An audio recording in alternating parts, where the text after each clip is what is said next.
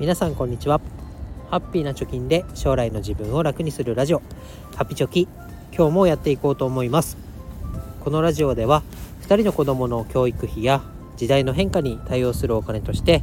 10年かけて貯金ゼロから1000万円を貯めるということを目標にしております。現在地としては残り8年と11ヶ月で589万円を貯めるということになっております。今日は、ご利用は計画的にということで奨学金について、考えたことがあったのでお話をしていきたいなと思います。奨学金っていうと、大学の費用としての補填として、借りる方が多いんじゃないかなと思います。っていうことはまずは大学費用、子どもの大学費用を工面できるかなっていう不安があったりとか、あとは奨学金でね、借金みたいなもんなので、借りても大丈夫かなっていうような心配があると思います。で、その心配に対して解決策を3つ、提示していきたいなと思います。全部先に言っちゃいます。一つは、借りなくてもね済むのが一番だと思うので、それまでに、18歳までに資産運用をしてできるだけお金にも働いてもらって増やしていこう。2つ目は、奨学金をね借りるとなった場合には、子供が返すということになってくると思うので、返すシミュレーション、あとはその対策のね教育をしましょうということです。で、3つ目は、本当に大学に進学するというそもそものところも話し合っていく必要があるのかなというふうに思いました。で、まず奨学金っていうと、私自身も借りて今返済中の身なんですけど、2019年度にはね、21.8% の人が奨学金を借りて大学に行っていたみたいです。それが2020年度になると 49.6% の人が借りているということで、大学に行く人の半分が借りているっていうようなデータも出ていました。で、かつ日本では、貸与型と言われる、もう借りても返さなくていいよっていうような形の奨学金ではなくて、返済型っていうのかな、返してねというような奨学金が多い。借りたら返すのは当たり前だろうと思うかもしれませんが、アメリカなどではもう成績が優秀な人にとにかくうちの大学に入ってほしいっていうようなね、大学側から壊れるような形で奨学金出すよというケースが多いみたいなので、こういう方式というか、返さなくていいよというような奨学金が一般的だと思います。この場合だとさっきも言ったようにね、大学費用が高い。で、それでも大学に通いたい。じゃあお金を借りていこうっていうような思考のフローになっていて、奨学金を借りるということになっていると思います。で、奨学金の金利自体は、0.1% か 1.4% とか、一般的にローンを組むっていうような金利よりは安いと思います。さらにこれから借りる人は0.002% みたいな以上っていう金利も調べたらあるみたいですから、借りる会社によってこの金利はまちまちだと思いますけれども、一般的な、借金に比べれば安いよというところです。で、それでも、借りた金額が大きければ大きいほど返済額っていうのも大きくなりますので、そのところは注意をするべきかなと思います。じゃあ実際に先ほど解決策3つ話しましたけど、その3つについて深掘りをしていこうと思います。まず借りなくても済むようにっていうところです。なんですけど、今一番はジュニアNISAを使うっていうのが、今年だったらベストな方法なのかなと思います。で、まずなんで借りなきゃいけないかっていうと、背景としてはね、少子化があるのに大学の数が増えているということで、大学は生徒がいないと学費が、収入として入ってきませんから、そこで学費を上げるというようなことになっているということです。で、2020年10月に発表されている文科省がね発表している教育費の実態調査っていうのによると、学費は国立で537万円、4年間でですね537万円、私立文系4年間で703万円で、私立理系だと4年間で863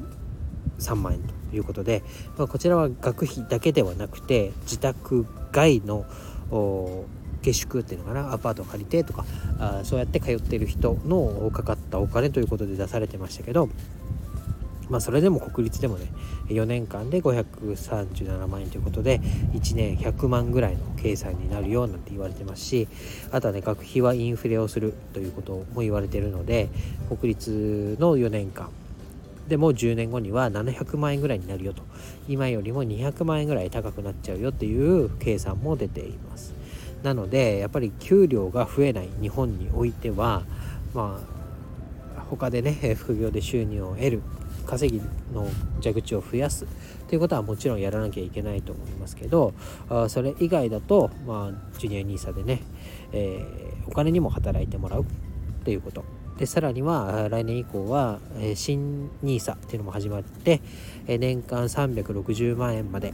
トータル1800万円まで投資ができるよっていう制度にも変わりますから、お金を資産運用して増やすっていうのもやっていった方がいいんだろうなと思います。で、2つ目の奨学金をね借りる場合は、事前に返済のシミュレーション、あとは返す方法だったり実態の家計の実態の教育をするべきだなと思います。で、この奨学金が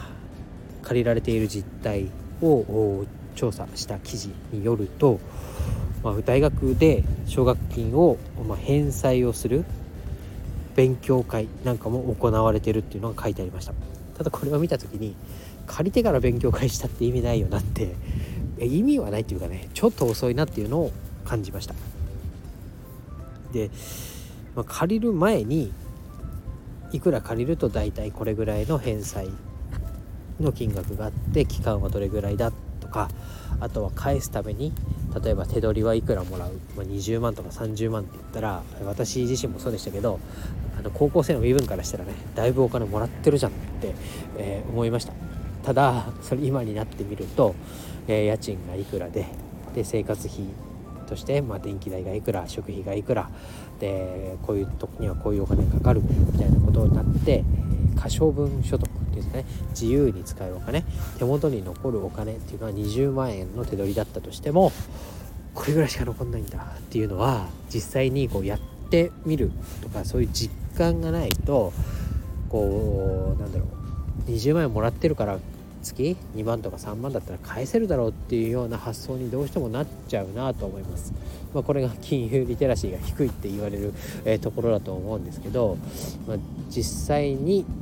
20万もらったとしていくら残るかっていうところまでイメージをして、でかつそれが何年続くんだっていうところまで踏まえて、お金を借りる借りないっていう判断をしないと、返せるだろうと思って借りてね、後々取り返しがつかなくなっちゃうみたいなことになりかねないなと思うので、ここの教育っていうのも、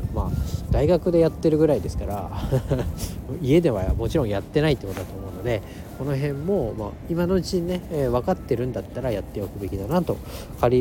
奨学金を借りるという選択をする前にやっておくべきだなっていうのが、分かりました。で、最後3つ目、本当に大学に進学するのでいいのかっていうのも、割と早い段階から話しておくべきだなと思います。で、前にもね話しましたけど、 NHK のニュースで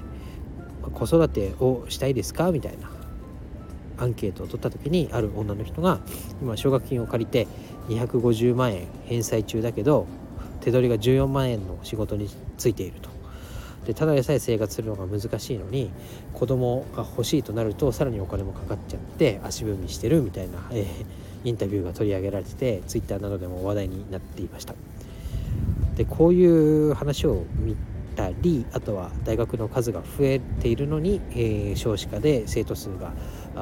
少ない、定員割れしている大学もあるっていうのを見ると、大学に行くっていう選択肢が果たして万人に共通するものなのか、みんなが言ってるから行かなきゃいけないものなのかっていうのを考えるきっかけにもなるかなと思います。って昔はね大学自体も少ないし、実際にこう子供は労働力となっていたみたいな過去もありますから、大学へ行ける人っ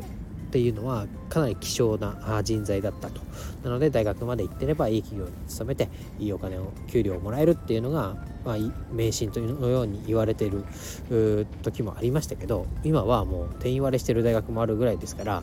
お金が払えて、あとはテストでね形式だけでも名前が書けたりすれば入れる大学っていうのはいっぱいある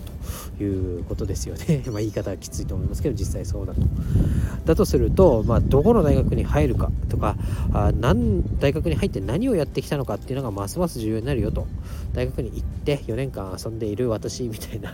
過ごし方をしていると、全くこう社会にね、出た時に選ばれる人材にはならないよっていうことも、まあ、ある程度教育をしなきゃいけないなということが、分かるなというのを感じました。で、まとまりになりますけど、ここまでね3つ言ってきましたけど、まあ、どれもね親が子供に言って聞かせてるだけでは子供っていうのはやらないですよね私が子供の時でも親がね口だけで言ってるなっていうのは、分かっちゃうもんでしたよね。なのでやっぱり親がね、行動して、で自分も成果を出してお金を稼いで、まあ、稼ぐのは大変だなぞというのを、まあ、示さなきゃいけないですし、まあ、説得力を持って話をするためには、やっぱりなんだろう、姿勢で示すじゃないですけど、まあ家計をね開けっぴろげにして、このぐらいもらってるけどこれぐらい出てってるんだよ、果たしてどうするとか、この大学に行ったらこういう企業に勤められる可能性はあるけど、大学行きますかと。もし料理とかね、やりたいんだったら早めに修行をして自分でお店を開くっていう選択肢もあるんだよみたいなところを実態を持って話せるように、自分も訓練をしていかなきゃいけないなというのを改めてね、まあ、自分事として捉えるためには、そういうのもやっていかなきゃいけないなと思いましたので、今日はお話をしました。ということで今日は以上になります。バイバイ。